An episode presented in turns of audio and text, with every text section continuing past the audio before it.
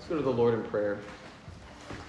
Gracious Father in heaven, we've opened your word on several occasions already this evening, and we remember together as the people of God that your word is truth, it is powerful. Your word is the means by which you save sinners and draw us to yourself. And so we pray, Father, that you would use your word for just such ends, that we would be presented to you on that great day when Christ returns, mature in Jesus Christ, spotless as a bride adorned and prepared for her husband.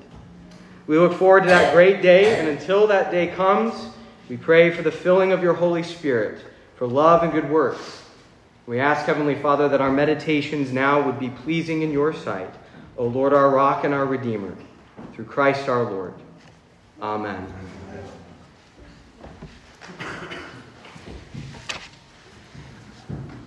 We've opened Scripture and discussed a little bit some of the cornerstone doctrines of the Reformation. We have one more that we're going to be looking at. Tonight I want to anchor some very brief reflections on that doctrine of sola Scriptura, according to Scripture alone. That doctrine does not teach us to read the Bible only. We have the great creeds and confessions of the faith. We have extremely helpful writings from our fathers and mothers in previous generations. We have discussions with one another. It doesn't teach us, also, it doesn't teach us, this doctrine doesn't teach us, that it should be you and your Bible alone. Many cults have been started in just such a way. So we do not read the Bible nakedly, as it were, but rather we found our life and faith and our church practices on this final bedrock authority, Scripture alone. We are in need of a reformation in our land. It really is not enough to point out that Christianity is becoming less and less respected in our culture. Anybody can point that out. I think the stats probably speak for themselves. It's not enough just to point that out. We need actually to return to our roots. And our roots as Christians are in the Word of God. We need to place ourselves squarely on the authority of Scripture as our cornerstone.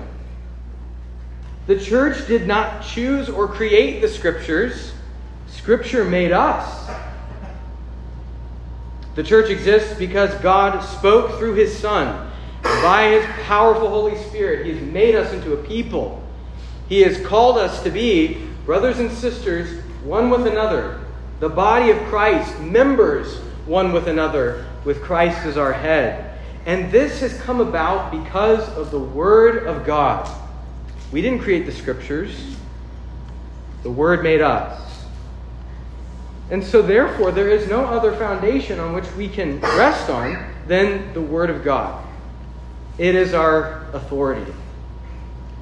On October thirty-first, fifteen seventeen, in the city of Wittenberg in modern-day Germany, Martin Luther, who was an Augustinian monk, a very devout monk, in a Roman Catholic uh, monastic order, completed a series of one to two sentence propositions. And these propositions were called theses, and there were ninety-five of them that he ended up writing. Now, this seems like, from our perspective, like this big grand gesture. It really was not in Martin Luther's mind. This was the common practice of the day. Among those like Martin Luther, who was teaching at the university there in Wittenberg, it was common to have, as a, an academic, as a professor, different things that you wanted to debate about. And you wanted to write down, in order to do so, you would write down your thesis, and you would somehow publish it. And one way that these would be published would, would be by nailing them, posting them to the church door. And however those ninety-five theses got to the, to the church door, because legend has probably taken over the true story of how they got there. Some say it was actually mailed, not nailed. Uh, we don't really know how they got there. Martin Luther certainly did not seem to intend to spark a great reformation. He certainly didn't seem to intend to change the world. He simply had some complaints about corruption in the church, about doctrinal errors that he saw in the church of his day. And so these ninety-five theses he wrote down, each expressing some kind of complaint against the teaching of the Roman Church in his day. And over the coming years, Luther would come to speak a lot more forcefully, a lot more forcefully, perhaps too forcefully at times. And he would come eventually to also denounce the Pope altogether and to uphold the Word of God alone as the final authority for life and faith. Not the only authority, you see, but the only authority when it comes to the infallible authority of God's Word. There is no other infallible authority for life and faith except Scripture.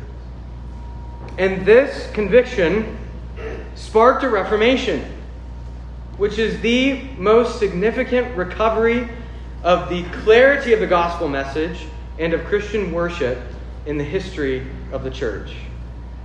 And it happened because of a return to Scripture alone as the only infallible rule of faith. It norms everything else. It's the standard, the measure by which everything else must be measured. And the moment that we bring something to measure Scripture against, then we've allowed that thing to become the only infallible rule. It might be our preference, might be some kind of a tradition, but it is no longer Scripture. We need a reformation. We need a return to the Word of God.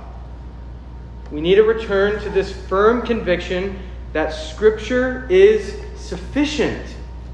Scripture is enough. It is enough. It is enough for the, the true teaching concerning Jesus Christ. It is enough to save sinners. It is enough to instruct us in what worship is pleasing to God and useful to the Christian conscience. Scripture is sufficient. It is enough.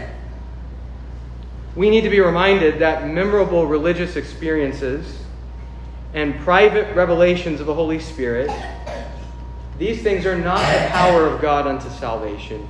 The gospel is the power of God unto salvation, as Paul says in Romans one sixteen. The gospel is the power of God unto salvation for everyone who believes, and this gospel is contained in the Scriptures. We need to be reminded that mere humans do not decide what is pleasing to God. The law tells us what is pleasing to God. And the law of God is contained in the Scriptures. We need to be reminded that the Spirit works through the Word. He is pleased to make the Word of God a powerful, life-giving, Spirit-filling Word to those who believe it and embrace it by faith. If we want to be filled with the Holy Spirit and truly spiritual people, we need the Word. And we need a reformation that takes us back to the authority of the Word. That is what Spirit-filled living looks like in every generation of the church. We need to be reminded that faith comes by hearing, and hearing through the Word of Christ. It's about the Word. How are people given the gift of faith so that they can believe and be saved? Not by techniques. It is by hearing the Word of Christ. It is that Word which the Holy Spirit is pleased to take and powerfully kindle faith in the hearts of those who previously did not have it. Faith is a gift. How does it come to us? By the Spirit and through the Word of Christ. We need to be reminded that worship pleases God and keeps our consciences free from tyranny when it is done according to Scripture alone, not according to our own ideas or to the latest trends. That is tyranny to the conscience, brothers and sisters. And we will not tyrannize one another by making up our own worship practices. God's Word is sufficient to teach us how to worship God so that He receives the glory and we are built up in our most holy faith. It is the Word that we need in order to understand the glories of Christ and His grace, which is to be received by faith alone and to the glory of God alone. If we cannot make this doctrine of sola Scriptura a bedrock for us, then we might as well get rid of the rest of the solas. because it is Scripture which teaches us that grace is truly free, that faith is a gift, that Christ is the mediator between God and man, and that we are to live a life glorifying God. We need a reformation that returns us to Holy Scripture. As Martin Luther was reflecting near the end of his life on all the work that had been done in the Reformation, he famously said, and maybe you've heard, he said, "I simply taught, preached, wrote God's word. Otherwise, I did nothing. And while I slept or drank Wittenberg beer with my friends Philip and Amsdorf, the word so greatly weakened the papacy that no prince or emperor ever inflicted such losses upon it. I did nothing. The word did everything." Brothers and sisters, may it be that the word does it among us, in this congregation and in faithful congregations everywhere, and that we in particular might be able to offer to our community with all humility and with all confidence in the Lord, a church that is firmly founded on Scripture alone as our guide in worship, our freedom and conscience, and our source of spiritual life. To God alone be the glory. Amen. Amen. Amen. Let's pray. Heavenly Father, as we have opened your word, and as we continue to open it tonight and sing it back to you, we pray that your Spirit would inscribe it upon our hearts. Make it a lively word, that we would believe it, obey it, put it into practice, and bear witness to its life-giving power. These things we ask in the name of Jesus Christ, who lives and reigns with you and the Holy Spirit, one God, forever and ever. Amen.